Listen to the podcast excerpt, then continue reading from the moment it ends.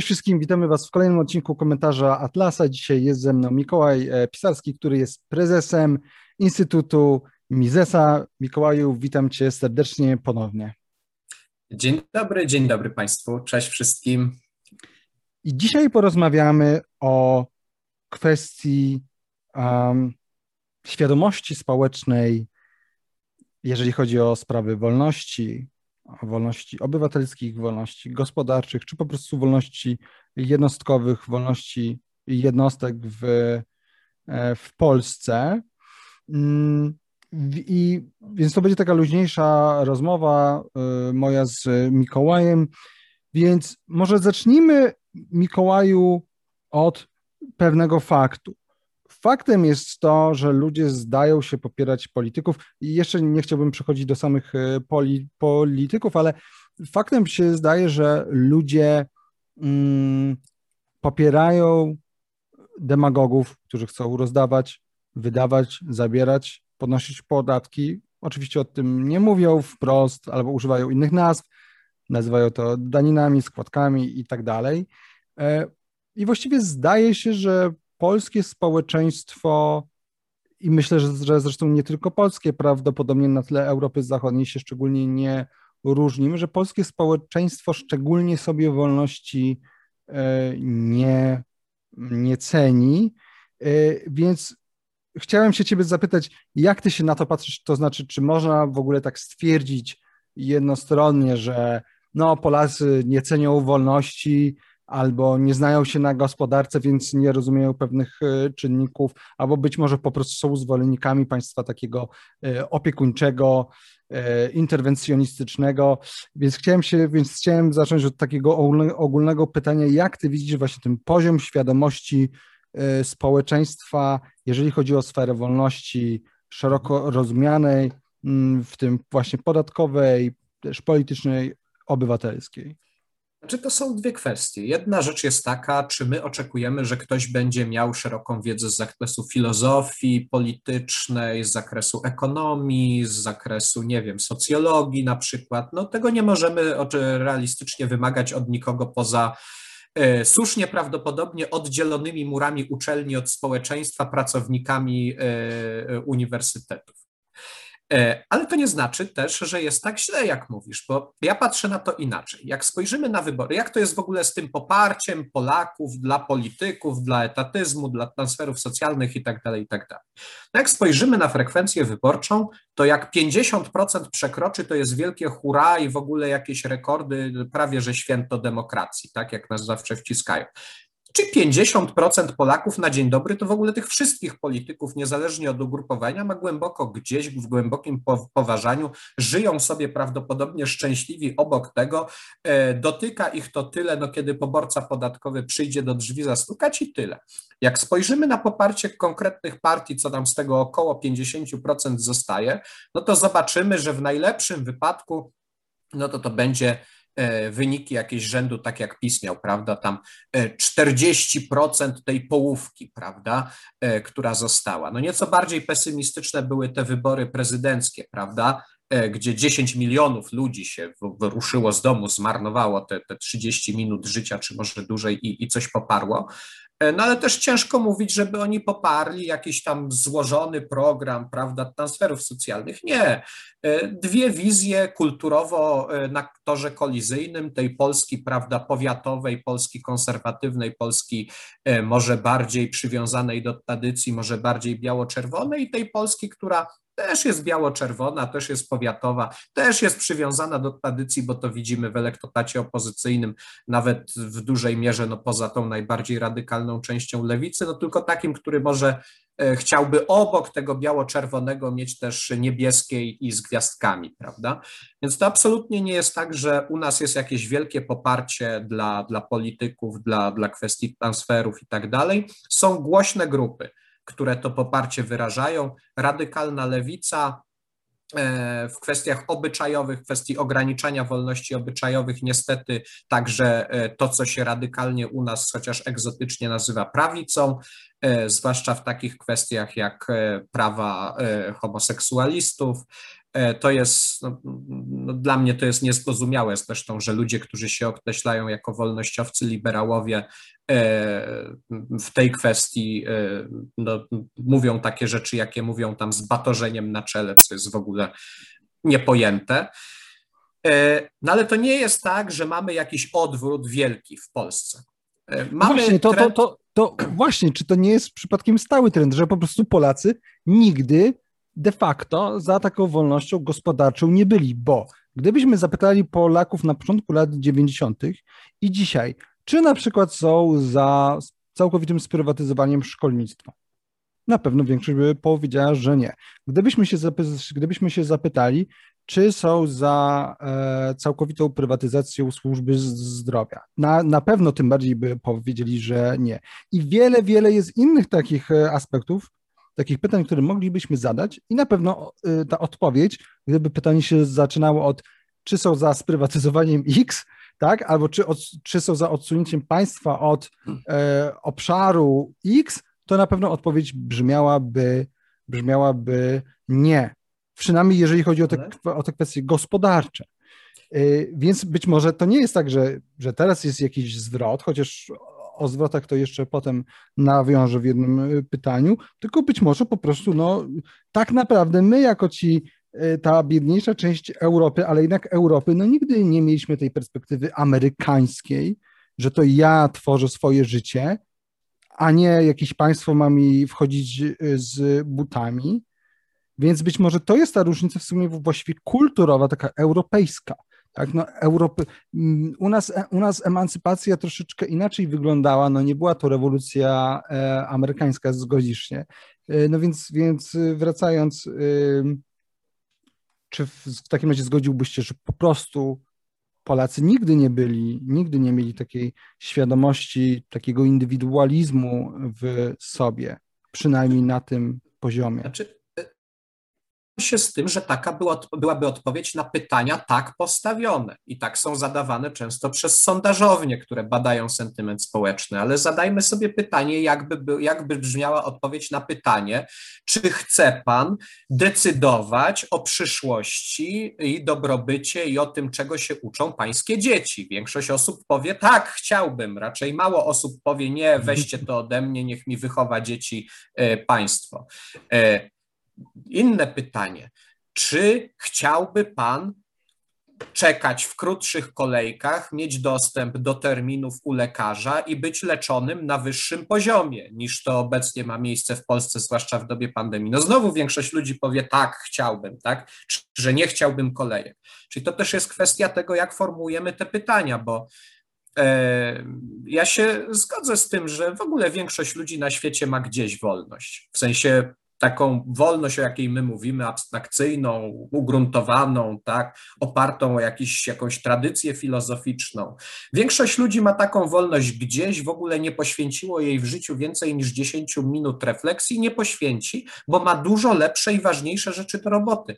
Ma swoje firmy, swoją rodzinę, swoje dzieci, swoich bliskich, przyjaciół, ludzi, których kocha, swoją wspólnotę, swoje parafie, temu poświęca uwagę tylko że oni demonstrują preferencje wobec tej wolności w ten sposób. Nawet jeśli oni nie myślą, o niej nie mówią i nawet jeśli czasem przez to, że nie mają tego zrozumienia teoretycznego, głosują przeciwko niej w wyborach.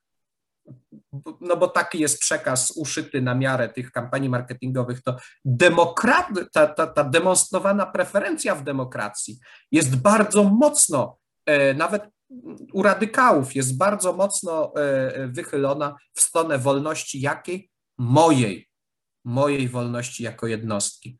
Bo to za, zauważmy, że ci wszyscy ludzie mówią o innych, że dlaczego musimy szkoły mieć państwowe? No bo jacyś inni nie wyślą dzieci do szkoły. No a jak zadamy pytania, pan by nie wysłał, czy pani by nie wysłała? No oczywiście, że wysyłam. Do, do prywatnej chodzi. Moje dziecko jeszcze na korki jeździ 10 e, razy w tygodniu. A z tym szpitalem to jak to jest? Gdzie pani się leczy? No, oczywiście, że u prywatnego, no umrzeć nie chce. No ale to, to po co nam ten NFZ? To mia, miałaby pani więcej, żeby się leczyć prywatnie.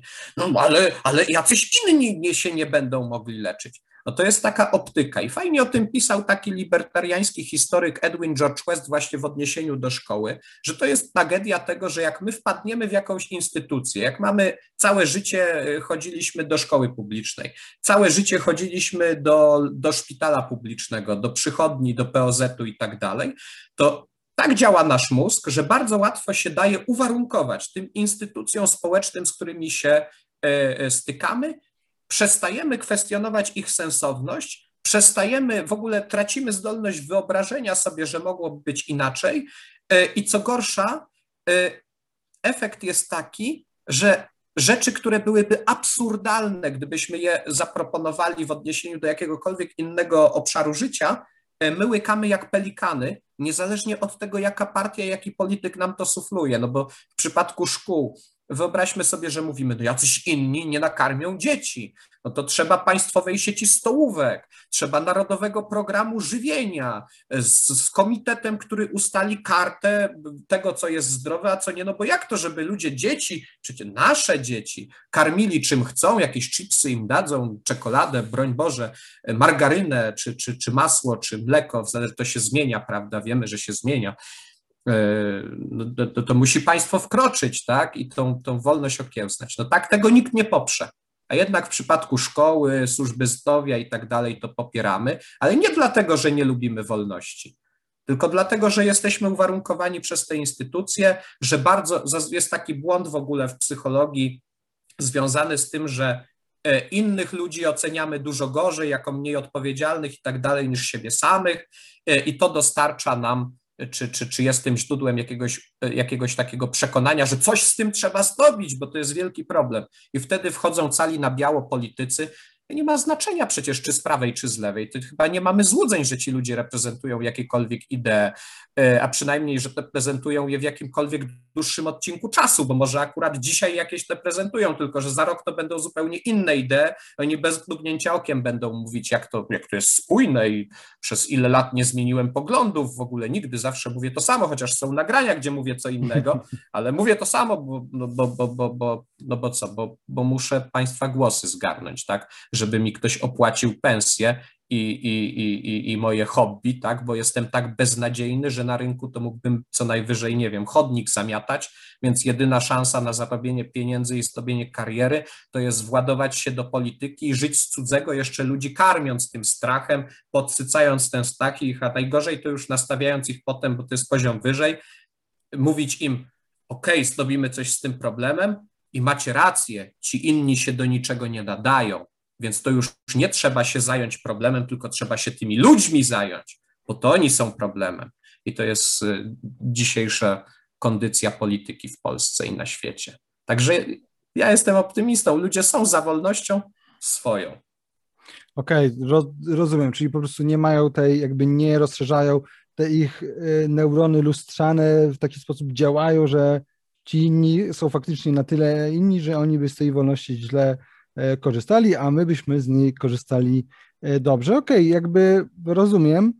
E, natomiast jak to się ma, może inaczej, nie jak to się ma, tylko osobno. Jakby osobno chciałbym się ciebie zapytać, no bo ty jesteś jedną, osób, jedną z tych osób, które były i są zaangażowane w tak zwane LEMy, czyli lekcje ekonomii dla młodzieży, gdzie wy uczycie ludzi, gdzie wy uczycie uczniów ekonomii, jakichś takich podstaw ekonomii. No i mamy na przykład, ostatnio widziałem, że na gazeta.pl były proste teksty, które wyjaśniały, czym jest inflacja. Y, ale o ile gdybyśmy weszli w jakieś takie bardziej skomplikowane rzeczy dotyczące inflacji, to ja bym odpadł, ty byś tam jeszcze szedł dalej. Y, podstawy to powiedzmy, że łatwo jest załapać, ale ponoć też są osoby, którym na przykład trzeba tłumaczyć, że państwo nie ma swoich mm, pieniędzy. Y, więc teraz pytanie mam takie. Pierwsze jest pytanie, jaka jest Twoim zdaniem? To oczywiście trzeba było zrobić badania statystyczne, ale my tu uprawiamy mnieman, mniemanologię, tak? E, kiedyś profesor Bartyzel użył takiego e, terminu e, pięknego, to był taki, neo, taki neologizm, tylko go muszę sobie przypomnieć, e, doksofilstwo. od doksy, tak, czyli od mniemania, że, że tam jacyś ludzie to są doksofile. Więc my tutaj będziemy uprawiać takie, będziemy takimi doksofilami, co się nam wydaje. Więc jak się tobie wydaje, po pierwsze, jaka jest ta świadomość dotycząca ekonomii w społeczeństwie? No jednak masz w tym jakieś doświadczenie, pewnie niemałe, bo jednak tego e, uczyłeś i też uczysz.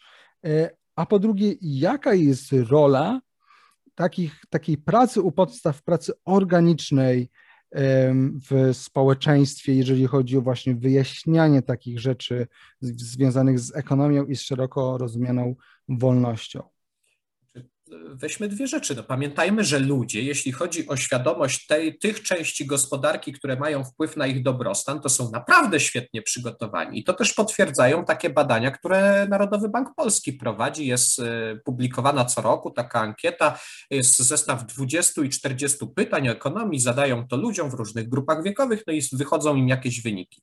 I te wyniki są naprawdę dobre. Nie dość, że z roku na rok są lepsze, to jeszcze są wyraźnie, e, można powiedzieć, e, wychylone w stronę stronę poziomu bardzo dobrze, dobrze, e, tam powyżej przeciętnej, że, że, że, że ta wiedza jest e, naprawdę, naprawdę na wysokim poziomie. I pojawia się ciekawe pytanie, e, bo oni też badają subiektywną ocenę wiedzy. I tu jest przepaść, że pomimo tego, że ludzie w tym teście tych pytań wypadają dobrze, bardzo dobrze lub, lub tam nawet niektórzy bezbłędnie się zdarza, to prawie nikt nie mówi, że ocenia swoją wiedzę bardzo dobrze. Bardzo niewielu ludzi mówi, że ocenia ją dobrze. Czyli nasze przekonanie o tym, jaka jest nasza wiedza ekonomiczna, jest bardzo, bardzo niskie. E, no ale znowu, e, praktyka, jak na to spojrzymy, to ludzie potrafią liczyć pieniądze, liczy wypłatę. Jak widzimy, jak spojrzymy na oświadczenie pana posła Gduli, na przykład mojego ulubieńca ostatniego, to zobaczymy, że nawet tacy ludzie, którzy mówią, że o Boże, 4,5 tysiąca ktoś zapawia, to już jest klasą średnią, nawet wyższą, może trzeba mu zabrać, opodatkować, redystrybuować i tak dalej, i tak dalej, że tacy ludzie doskonale umieją liczyć, jak sami zarabiają 10 tysięcy miesięcznie, e, są w stanie odłożyć ponad 100 tysięcy w ciągu pandemii, jeszcze sobie mieszkanie kupić. Przecież on także, nawet mieszkanie wynajmuje. To, to, już nie mówiąc o tym, także będąc rentierem, co ja oczywiście tutaj pochwalam przedsiębiorczość, tak, e, ten, to, to wyzyskiwanie, zwłaszcza w pandemii, warto by było zadać pytanie, czy czynsze obniżył w ramach Solidarności Społecznej w tym trudnym okresie. Jestem wielkim fanem, entuzjastą e, takich podstaw przedsiębiorczych, która pokazuje, że nawet ludzie, którzy retorycznie są wrogami przedsiębiorczości, jak przychodzi co do czego i trzeba o swój interes zabrać, to bardzo dobrze się znają na tej e, ekonomii, e, nazwijmy ją e, praktycznej. Tak, na podstawie naszych doświadczeń jest dokładnie ta sama obserwacja, że mm, ludzie, ludzie młodzi, studenci, z którymi pracujemy, uczniowie liceów, to są naprawdę świetnie oczytane, przygotowane do uczestnictwa w gospodarce jednostki, bardzo często to są ludzie, którzy już aktywnie działają w gospodarce. E, czy chcieliby może nawet firmy otwierać, tylko no się boją, że zaraz będą musieli płacić nie wiadomo ile i nie wiadomo komu, i przede wszystkim z ich punktu widzenia nie wiadomo za co, bo akurat ludzie też e, widzą, że zresztą bardzo wiele osób ostatnio formułuje nawet taką ocenę, że dla nich nawet nie jest problemem wysokość podatków, że mogłyby nawet trochę wyższe płacić, e, tylko żeby e, usługi publiczne były na jakimkolwiek satysfakcjonującym poziomie, no a wszyscy widzą, że zjazd jest w dół, no warto sobie zadać pytanie, dlaczego ten zjazd w dół jest, no bo nie może być inaczej, prawda? No jak państwo jest, co wiemy z teorii, jest, jest po prostu z natury nieskuteczne, to nie ma znaczenia, czy podatki pójdą w górę, zawsze będzie zjazd w dół. I tu jest przepaść, gdzie moglibyśmy pewnych rzeczy uczyć, bo tej świadomości nie ma, że bardzo dobra jest ta wyspowa wiedza. Problem jest, żeby e, połączyć wątki, odnieść je do praktyki tego życia gospodarczego i do praktyki, no niestety, politycznej, żeby przełożyć to doświadczenie nasze jednostkowe na nasze wybory no, w, w, w demokracji. Z tym ludzie mają z jakiejś przyczyny e, problem. E, no i właśnie, no i w takim razie to jeszcze raz powtórzę to drugie pytanie. Jak ważna jest Twoim zdaniem rola, albo inaczej, dla Rand, tak? Dla Rand było jasne, że nie da się przeprowadzić wielkich zmian politycznych bez ówczesnego, bez, bez wcześniejszej zmiany świadomości społecznej, kultury, no z jej perspektywy też moralności. Tutaj akurat się z, nią nie, się z nią nie trzeba zgadzać, jeżeli chodzi o te kwestie moralne, że aż tak, to musi być aż tak głębokie, e, no ale że jeżeli chodzi o jakąś taką świadomość, o jakąś e, kulturę, to nie da to wszelkie zmiany polityczne, nawet jeżeli byłyby radykalne, to byłyby radykalne, to by działały tylko przez chwilę, bo potem doszłyby do, do władzy osoby, które się nie zgadzają i by jakby albo zaproponowały coś e, innego, coś nowego, albo by wróciły do tego, co było wcześniej. E, więc z tej perspektywy się chciałem Ciebie zapytać, jaka jest Twoim zdaniem rola właśnie takich pracy u podstaw, czyli organizacji pozarządowych, jakichś fundacji, e, czy takich bytów jak Instytut Misesa. I czy zgadzasz się z tezą, a jeżeli nie, to dlaczego, że ta rola jest bardziej, w pewnym sensie bardziej podstawowa niż zmiany stricte polityczne? Znaczy, to tu nie mam najmniejszej wątpliwości. Gdybym uważał inaczej, to bym był w partii politycznej, a nie w fundacji, która prowadzi właśnie tego typu działania. Dlaczego to jest fundamentalne? Dwie koncepcje, które musimy zrozumieć.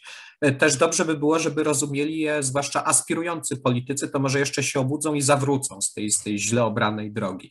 Pierwsza rzecz to jest wahadło. Wahadło działa w polityce, po prostu. My to widzimy, widzimy to w Polsce najlepiej, że. Mm, e, rozchwiejemy sobie jakiś temat w jedną stronę, będzie przesilenie na zasadzie tego, że ten temat po prostu staje się medialny, zostaje jest atrakcyjny, generuje kliknięcia, generuje wejścia, ten temat jest grzany, społeczeństwo zaczyna się wokół niego polaryzować.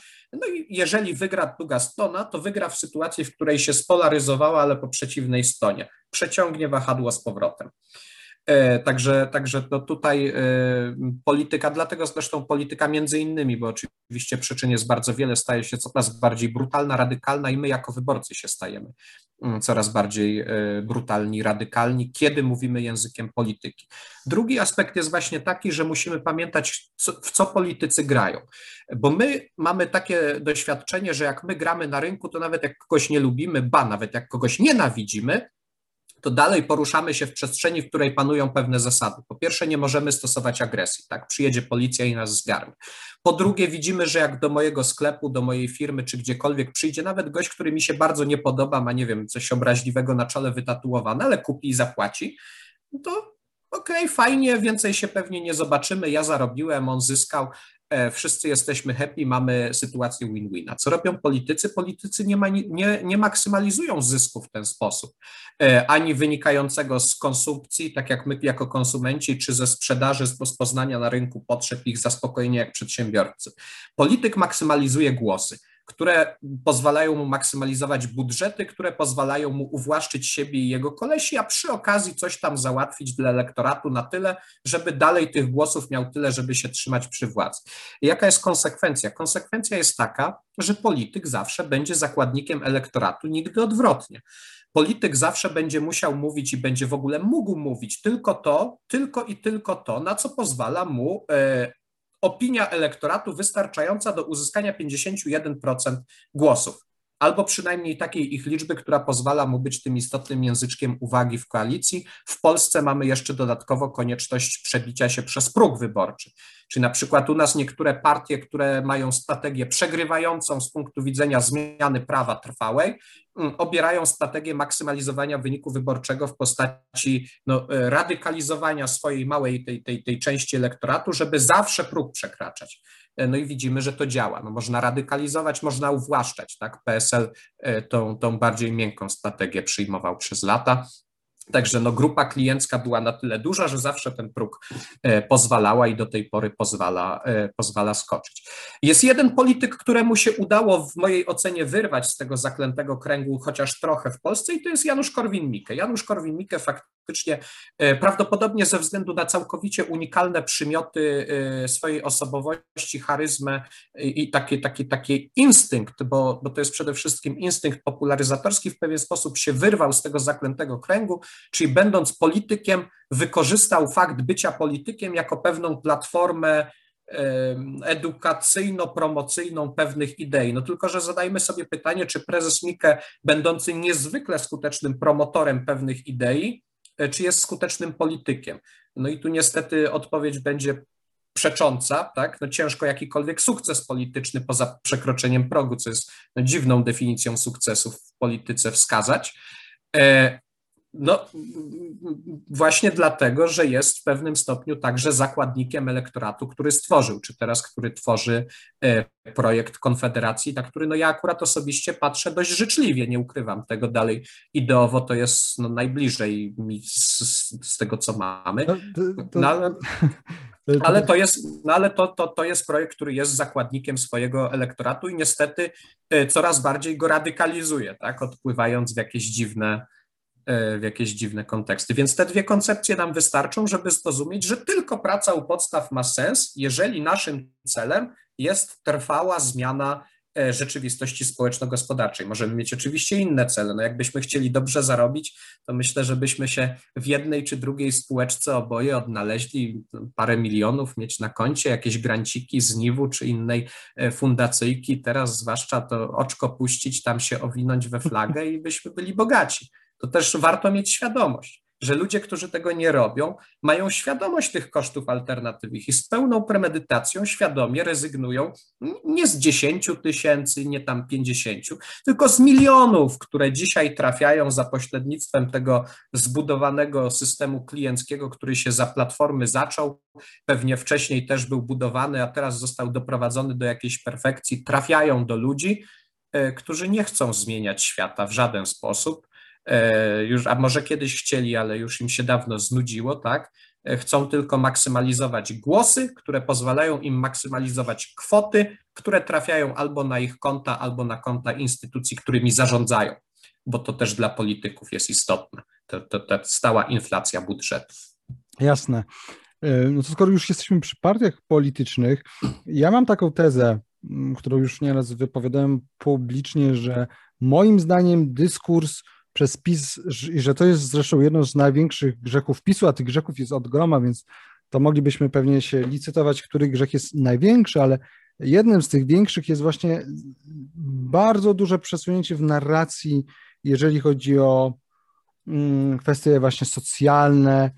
I mam wrażenie, że PiS doprowadził do tego, że wszyscy jak jeden mąż, być może poza e, Konfederacją, której ja z kolei przychylny nie jestem, e, wszyscy poza Konfederacją przesunęli się w stronę życzliwszego oka dla takich projektów socjalnych. To znaczy, właśnie, właściwie nie ma polityka, nie ma polityka, który by nie krytykował 500, ewentualnie ktoś by powiedział, że no, że może by to było troszeczkę inaczej, że, że na przykład nie dla wszystkich, E, albo być może, że od drugiego dziecka, ale że generalnie 500 plus jest spoko. Słyszymy, że również od polityków opozycji, że no demograficznie to się nie udało, tutaj krytykują PiS, ale to jest projekt cywilizacyjny.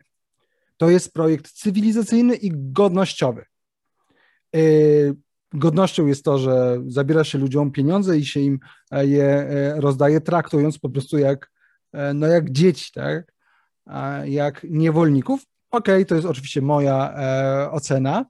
I, I właściwie nawet jestem przerażony, bo jak są głosowania na te kolejne trzynastki, czternastki, to właściwie praktycznie na przykład cała koalicja obywatelska, ci rzekomi liberałowie, którymi tak nas straszy lewica, w większości są za i na przykład no, e, taka Jachira jest przeciwko, albo pani Lubnauer, tak, czyli tam kilka osób z nowoczesnej, a cała reszta, oczywiście poza Konfederacją, jest, jest za. E, I teraz pytanie, czy, czy zgadzasz się z tą tezą, że PiS przesunął tę narrację, a jeżeli tak, to znaczy nie zależnie od tego, czy się z tą tezą zgadzasz, czy nie, czy czeka nas teraz po prostu e, no, taki festiwal wymieniania się takiej licytacji tego, kto da więcej. Tutaj wielu komentatorów twierdzi, że no nikt nie przelicytuje PiSu, że nie ma co się z nimi bić, bo oni tak w tym są najlepsi, zresztą mają e, TVP, więc tutaj powinna być jakaś, e, jakiś taki prawdziwy program dla Polski, okej, okay, e, ale no niezależnie od tego, czy troszeczkę, czy PiS nas mocno nie cofnął, tym, że politycy po prostu teraz jak mantrę powtarzają, że takie programy jak 500 Plus są spoko. To, co zrobił PiS, to PiS przede wszystkim zaprzepaścił naszą cywilizacyjną, taką historyczną szansę Godnościową. na dogonienie, tak, godnościową szansę na dogonienie zachodniej Europy, zaprzepaścił szansę na utrzymanie tego fenomenalnego tempa rozwoju, które znaczy jeszcze się trzyma, tak, ono jeszcze, jeszcze pomimo działań PiSu się utrzymuje, no ale prędzej czy później pod ciężarem tych transferów socjalnych będzie musiało zacząć zwalniać. E, no i przede wszystkim e, zrobił rzecz zbrodniczą całkowicie, czyli wprowadził do naszego dyskursu coś, czego nie było w Polsce, e, czyli takie właśnie podejście paternalistyczne, bo to dobrze powiedziałeś, że rząd traktuje nas jak dzieci. Nie tylko w transferach socjalnych, ale też w podatkach, które wprowadza to w ogóle koncepcja syntaks, syntaksów, podatków od grzechu, podatek cukrowy na przykład, tak. która Zakaz była obca. w niedzielę tak, no tego typu, tego typu y, w ogóle podejście do, do, do roli państwa było obce naszemu porządkowi prawnemu przed rządami PiS. Y, no moim zdaniem mm, PiS y, wyrządził tutaj ogromne szkody, Zjednoczona Prawica wyrządziła tutaj ogromne szkody, które bardzo ciężko będzie zasypać, ale też wydaje się, że trochę y, zarówno Zjednoczona Prawica, jak i opozycja uwierzyła w tą propagandę znaczenia 500, uwierzyła w tą propagandę znaczenia transferów socjalnych. A ja się bardzo, mm, inaczej, to ma krótkie nogi, tak, że ludzie bardzo szybko się przyzwyczajają do tego, że im wpływa coś tam na konto i zapominają. Już na pewno nie w oparciu o to y, dokonują tej kluczowej decyzji przy urnie wyborczej, mając tysiąc innych, dużo bardziej emocjonalnie angażujących tematów, jak właśnie e, aborcja na przykład ostatnio, czy, czy tego typu rzeczy. Jest inna kwestia, którą PiS fenomenalnie e, wykorzystał. Ja się tu zgadzam z oceną, e, w sumie chyba bardziej na lewo, nawet socjologów, którzy to komentowali, że PiS dokonał nie redystrybucji majątku, tylko tej redystrybucji właśnie godności i prestiżu. I to jest rzecz, która PiSowi się fantastycznie udała, że PiS zaczął mówić do ludzi poza dużymi miastami w taki sposób, że oni się nie czują gorsi, głupsi, wykluczeni, tak jak to e, elity czy, czy, czy Sojuszu Lewicy Demokratycznej, czy wcześniej Platformy e, chyba lubowały się, tak? E, w tym po, takim ostentacyjnym pokazywaniu, gdzie to my już nie zaszliśmy, a wy to aspirujcie, idźcie za nami. A PiS, PiS zrobił jedną, po prostu jedną fenomenalną rzecz e, z punktu widzenia tych ludzi, zresztą ogólnie taką raczej niekontrowersyjną. No, zaczął mówić bardzo prostym, czytelnym, zrozumiałym językiem, pokazał, i to jest ich wielki sukces, e, nawet jeżeli w faktach nie znajduje pokrycia, to w percepcji tak, że słucha ludzi, że słucha tej Polski powiatowej, e, słucha wsi. I to wystarczy. I dopóki ktoś nie znajdzie na to pomysłu, to ta hegemonia PiSu będzie spokojna, niezagrożona, niezależnie od programów socjalnych. Bo to tak w oparciu o to ludzie tak naprawdę emocjonalnie dokonują wyboru e, przy urnie. To nie jest kalkulacja. Nikt z nas nie prowadzi analizy skrupulatnej, gdzie mi się opłaci. Gdyby tak było, to nie do wytłumaczenia byłoby poparcie lewicy, na przykład, zwłaszcza lewicy radykalnej, która bardzo często w, w, sektorze osób młodych, bardzo dobrze zarabiających, bardzo przedsiębiorczych cieszy się tym dużym poparciem, tylko i wyłącznie ze względu na garstkę tych, tych polaryzujących tematów y, emocjonalnych, a nie na racjonalną kalkulację, jakie dla ich portfeli miałoby to y, konsekwencje. Także. Okej, okay, czyli mówisz, że to, że teraz ci wszyscy politycy Platformy P, PSL-u, Hołownia też już mówił, że oczywiście 500 plus że tego nie tknie, że oni tak naprawdę popełniają błąd, bo zakładają, że to chodzi, takie jest twoje, takie jest twoje zdanie, że e, elektorat głównie patrzy na to, że ludzie głównie patrzą na to, a tak, a tak naprawdę przy, gdy już będzie kampania wyborcza, to bardziej będzie chodziło o symbole, e, kwestie, światowe, kwestie światopoglądowe, tak? No, pamiętajmy, że to, to akurat nie jest kwestia sporu, to jest kwestia dowodu matematycznego, że w procesie demokratycznym, mając tak wiele opcji na stole, nie możemy równocześnie e, wymagać, znaczy nie możemy w ogóle wymagać czy oczekiwać, że ten proces da nam e, wynik, który będzie racjonalny w sensie odzwierciedlenia preferencji tych, którzy wybierają. E, nie ma takiej sytuacji. E, mamy e, ten paradoks głosowania Lemie, tak zwany, który, który nam, można powiedzieć, w formie dowodu matematycznego pokazuje, że takie oczekiwanie jest niemożliwe, że my się będziemy polaryzować wokół tych kwestii, można powiedzieć, najbardziej widocznych, najbardziej takich ogniskujących. Także pytanie, czy jak ktoś powie, że chce zlikwidować, to czy to się nie stanie taką kwestią?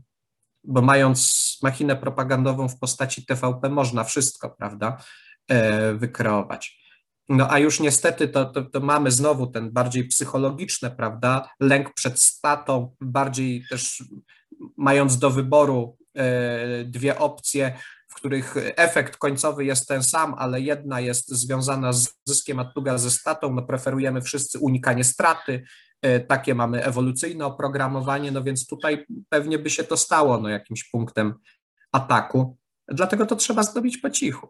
Trzeba mówić inne rzeczy, a potem to zlikwidować. W sensie to jest najgorszy program, bo zdobienie programu, który kosztuje 20 miliardów e, rocznie, a nie realizuje żadnych celów, które są wskazane w ustawie, no to szczerze mówiąc, jeżeli to nie jest narażenie na wielką statę, za które ktoś powinien odpowiedzieć w trybie e, jeśli nie kryminalnym, to przynajmniej cywilnym, no to nie wiem, co jest, tak? Bo to oznacza, że nieograniczoną ilość środków możemy wywalać e, całkowicie w oderwaniu od oceny e, skuteczności realizacji celów, na które je przeznaczamy i wszyscy będą szczęśliwi. No ale o czym ja mówię, skoro jak pokazuje kwestia wyborów, które miały być, a nie były, no to ewidentnie możemy, tak? No właśnie. Znaczy rządzący, no rządzący, rządzący mogą, no bo jak ty czy ja to zrobimy, to pójdziemy do więzienia oczywiście. No właśnie, rządzący mogą. Y, no i a propos rządzenia, to w takim razie oczywiście no, zdajemy sobie sprawę z tego, że polska polityka, ta bieżączka się zmienia cały czas. Nie wiemy, czy Zjednoczona Prawica, nagrywamy ten odcinek 16 czerwca, nie wiemy, czy Zjednoczona Prawica, ile Zjednoczona Prawica się utrzyma, czy wybory parlamentarne będą w 2023, czy będą wcześniej, czy 10 października, czy w przyszłym roku. Nie wiemy, czy Tusk wróci, nie wiemy, czy Giertyk zostanie senatorem, jak Lidia Staroń zostanie przepchnięta przez Senat, ani czy zostanie, prze, czy zostanie e, przepchnięta przez Senat. Mało, mało wiemy. Nie wiemy nawet, jaki program ma Szymon Hołownia, chociaż on, on, by, on, by, on by się obraził na mnie i by powiedział, że, no, że oni prezentują swój program, że może tam na stronie coś poczytać. Wiadomo. Wiadomo. To jak ty widzisz obecną scenę polityczną i ewentualne scenariusze, jakie się, jakie się rysują, oczywiście zdając sobie sprawę z tego, że cokolwiek tu powiemy, to wszystko może być zupełnie inaczej i wszystko może być nieaktualne już za miesiąc. To znaczy, może, może, może, może chciałbym skonkretyzować, bo jednak wyszliśmy od tematu wolności, więc zaczęliśmy od kwestii społecznych, tego jak społeczeństwo postrzega, ty tutaj jesteś optymistą, podałeś ciekawe y, argumenty. Y, ja raczej bardziej pesymistycznie się na to patrzę, ale to jest pewnie kwestia mojej ignorancji. No ale tutaj, tak jak już powiedziałem, takie doksofilstwo sobie y, uprawiamy. I przeszliśmy do tematów politycznych, tej narracji, którą PiS zmienił, tak tego paternalizmu. Tu wspomniałeś o tej kwestii godnościowej, też a propos narracji, tak, że to jest coś, czego brakowało Platformie.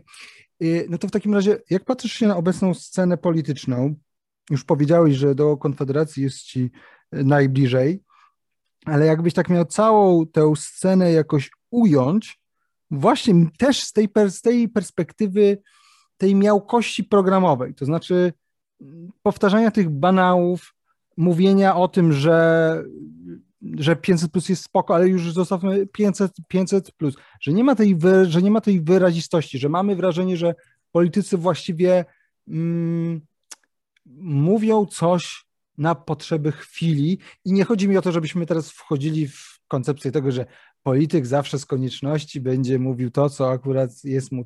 Tylko no, jednak prawdą jest to, że są osoby, które mają pewne poglądy i będą je głosić. No, wydaje mi się, że Adrian Zandberg raczej mówi to, co myśli. Wydaje mi się, że Krzysztof Bosak mówi raczej to, co myśli. Nie wiem, czy jest jeszcze ktoś, kto mówi to, co myśli. E, może, na, może, może na kogoś byśmy, byśmy wpadli. E, Cymański mówi to, co myśli. To on jest socjalista, narodowiec, a on to mówi wprost, że on liberałów nie cierpi, no to już mamy, to już mamy trzech. Yy, więc jak to, jak to widzisz? Yy, I też bardzo mnie ciekawi jakby możliwe scenariusze i te scenariusze w ramach prawdopodobieństwa jakiegoś takiego ludzkiego, które mogą się wydarzyć. Ja powiem zupełnie uczciwie, że ja, e, będąc przez lata w pewnej kuchni, tak, tej, tej, tej polityki, czy na styku tej kuchni, bo, bo nigdy szczerze mówiąc mnie tam do środka e, nie ciągnęło, e, żeby zobaczyć, jak to wszystko jest ohydnie gotowane. Dużą wolność udało mi się uzyskać i zbudować w sobie, jak się pogodziłem z tym, że ja po prostu niczego od tych ludzi nie chcę i niczego dobrego się po nich nie spodziewam. I niezależnie od tego, jaki mają szyld, E, jaki mają projekt polityczny, to takim ideałem, ale to i tak nierealistycznym byłoby, żeby dali święty spokój po prostu i nic nie robili, najlepiej niech między sobą się żrą e, i to by było dla mnie optimum. E, no a jeżeli chodzi o ocenę tego, co jest obecnie, no to ciężko, wiesz, ciężko, ciężko mówić o czymś, kiedy żadna opcja tak naprawdę nie wygląda na korzystną, tak? Ja, ja doprecyzuję, że ja, mi nie jest najbliżej do Konfederacji. E, ja po prostu obiektywnie oceniając to, co chłopaki mówią, jak głosują, e, zauważam, że im jest najbliżej do mnie, do moich poglądów. E, w tą stronę bym bardziej widział tą relację, no i, i, i to jest jakiś fakt, który no, ciężko byłoby bez fikołków tutaj zanegować. No ale są też takie rzeczy, gdzie nas dzieli, można powiedzieć, no, odległość jak z Ziemi do Księżyca, prawda? E, także no to nie jest tak, że ja się chcę do jakiegoś fanklubu zapisać, czy że mnie ucieszy, że jakaś drużyna akurat, w której nie gram, której nie finansuję, o którą się nie zakładałem z nikim, tak, e, będzie wygrywać czy nie. Zresztą nawet gdyby chciała finansować, to ja nie chcę pieniędzy, tak. E, tak jak mówiłem wcześniej, no jest pewna wolność w byciu poza polityką, E, I, i, I, do tego serdecznie wszystkich zachęcam, bo to nie jest naprawdę najważniejsza rzecz w życiu, ani nawet pewnie e, w, w pierwszej dziesiątce rzeczy ważnych i ciekawych, e, no ale niestety wpływa na nasze życie. No ja bym powiedział tak, może nie wiem jak będzie, ale mogę powiedzieć, jakby było optymalnie dla nas wszystkich. Że dla nas optymalną strategią, jeżeli już ktoś z Państwa też chce głosować, to ja w ogóle zachęcam do przyjęcia takiej optyki, jest rząd maksymalnie podzielony. Będzie bardzo ciekawy eksperyment teraz w Izraelu, po tym jak Netanyahu im się udało e, odsunąć. E, prawdopodobnie on zweryfikuje tą, tą, tą tezę pozytywnie, że taki rząd po prostu nic nie może bo jest zbyt zajęty sporami wewnętrznymi, konfliktami w ramach koalicji, meblowaniem gabinetów, instytucji itd., tak itd. Tak jak no, rząd przy, nic nie może... W przypadku wojny z Hamasem to niekoniecznie byłoby dobre, jakby byli sparaliżowani. Tutaj się no, zgodzisz. To wtedy, to, to, to wtedy w tym jednym aspekcie mogą, no ale to jest tak niekontrowersyjny też aspekt, że w tym jednym, no to jakby na, u nas, nie wiem, jakieś czołgi tam, czy te białoruskie coś tam próbowały pokazać, to myślę, że to jest tak niekontrowersyjny temat, że tu nawet u nas by się dogadali. E, ale we wszystkich innych tematach, gdzie niezależnie od tego, co oni wymyślą, to będą głównie szkodzić, nawet przynajmniej tak jak tak, poprzez zwiększenie poziomów niepewności, jeśli już nie bezpośrednią szkodliwość w postaci podnoszenia podatków, komplikowania prawa itd., tak itd., tak to najlepiej by było, żeby to był rząd jak najbardziej podzielony. No w tym obecnie wygląda na to, że obie opcje mogą być podzielone, więc tak naprawdę nie wiem, która jest e, mniej zła e, czy zjednoczona prawica walcząca wewnętrznie e, z jakimś kukizem i może konfederacją, na przykład wspierającą rząd mniejszościowy, co w ogóle byłoby takim smaczkiem fajnym, że musieliby naprawdę wtedy liczyć na te głosy, będąc mniejszościowym e, rządem, no czy e, koalicja egzotyczna jednak zjednoczonej opozycji, która właściwie od jakichś tam deklaratywnych frontów konserwatywno-liberalnych do radykalnie lewicowych musiałaby zmieścić. Nie wiem, na pewno im bardziej będzie podzielony, im bardziej ta scena polityczna będzie podzielona, im bardziej ona będzie skłócona wewnętrznie, to dla nas, przedsiębiorców, jednostek, obywateli, niezależnie od naszych poglądów, będzie lepiej, bo oni nie będą zdolni do tego, żeby nam szkodzić, nie będą zdolni do tego, czy będą musieli się na innych rzeczach skupiać, niż e, podnoszenie podatków, niż psucie prawa, niż obsadzanie tych fundacji, fundacyjek i tak dalej, i tak dalej. E, będą mieli bardziej palące problemy. Najlepiej, żeby to był jeszcze taki rząd, który jest w konflikcie z prezesem jakiegoś konstytucyjnie niezależnego organu, na przykład Najwyższej Izby Kontroli. Także wspaniale, że jest ta sytuacja. Ja się cieszę. To jest bardzo dobrze. Kon, niezależne kon, konstytucyjne organy powinny wykonywać swoją pracę, powinny skrupulatnie prowadzić kontrolę. Tak jak do nas przychodzą, do naszych firm przychodzą urzędnicy z kontrolą, bardzo dobrze, żeby wreszcie przyszli do tego czy innego ministerstwa, do tego czy innego grantodawcy, żeby tam przyjrzeli się, czy wszystko jest na swoim miejscu. No przecież to niekontrowersyjna opinia, to jest w interesie nas wszystkich. Przecież tak jak mówią politycy, jeżeli mają coś do ukrycia, yy, no to, to, to, to jest podejrzane, prawda? A skoro nie mają, no to mogą chyba pozwolić na to, żeby ta kontrola i transparentność była większa. E, I to jest moja odpowiedź. Wiem, że wymijająca, ale ja naprawdę nie śledzę życia politycznego, żeby mówić tam o układach, liczbach, szabel i tak dalej, bo mnie to w ogóle nie obchodzi. Nie, ja myślę, że ta odpowiedź jest bardzo, jest bardzo ciekawa i całkiem, całkiem e, rozsądna, no bo faktycznie w przypadku Zjednoczonej Prawicy mamy tego molacha, jakim jest PiS, mamy te przystawki, czy tych biedakoalicjantów, jak to niektórzy lubią nazywać. No teraz też mamy Kukiza z porozumieniem nie wiadomo jak będzie. Tu Konfederacji się coś y, porąbało i zagłosowali za, w większości za Lidią Staroń e, zamiast za Wiązkiem, ale no to tak to jest, już trudno. E, natomiast y, jest jednak ten moloch, jakim, jakim jest PiS. A w przypadku opozycji, gdybyśmy mieli Hołownia 20%, Platforma 15%, PSL i ta Koalicja Polska, nie wiem, tam 10% i jeszcze tam jakaś lewica z boku, to byłby faktyczny podział. I myślę, że tam faktycznie mogłaby być y, ciągła, ciągła walka i ciągłe e, kłótnie, więc to faktycznie miałoby ręce i nogi i nie jest takie głupie. E, nie jest takie głupie. A takie pytanie ostatnie, takie trochę, trochę for fun. E, mam nadzieję, że wyczujesz, dlaczego o to pytam. Być może nie, być może nie. Czy głosowałbyś na partię złożoną z samych Leszków Millerów? Pytam dlatego, że jak tak sobie myślę, to właściwie Leszek Miller, rządy SLD były właściwie chyba najbardziej liberalnymi rządami w Polsce, a przynajmniej jednymi z bardziej. Um, I właściwie ta lewicowość Leszka Millera to tak y, związana jest bardziej z jego działalnością w partii robotniczej e, niż z faktycznymi poglądami. Ja bym chciał, żebyśmy mieli w Polsce więcej takich lewicowców jak Leszek Miller. Raczej bym nie zagłosował, ale to z prostej przyczyny, że ja na nikogo nie głosuję i to tak z, mam głębokie przekonanie, że jest coś. Yy, uwłaczającego, że się tylko pobrudzić można, dotykając tych urn wyborczych. E, byłem do tej pory dwa razy w życiu na wyborach, raz na jakichś samorządowych, zaraz jak dostałem prawo wyborcze, mm, drugi raz byłem e, no niestety w tych prezydenckich, ale tu faktycznie już było na tyle blisko ostatnich, że nawet jeden głos mógł przeważyć, więc e, ta najsolidniejsza linia sprzeciwu padła. Ale generalnie staram się nie głosować nie widzę w tym jakiejś wartości. To, że ktoś mi daje raz na czas prawo wybrać sobie pana, kiepska opcja, słaby kiepska, deal.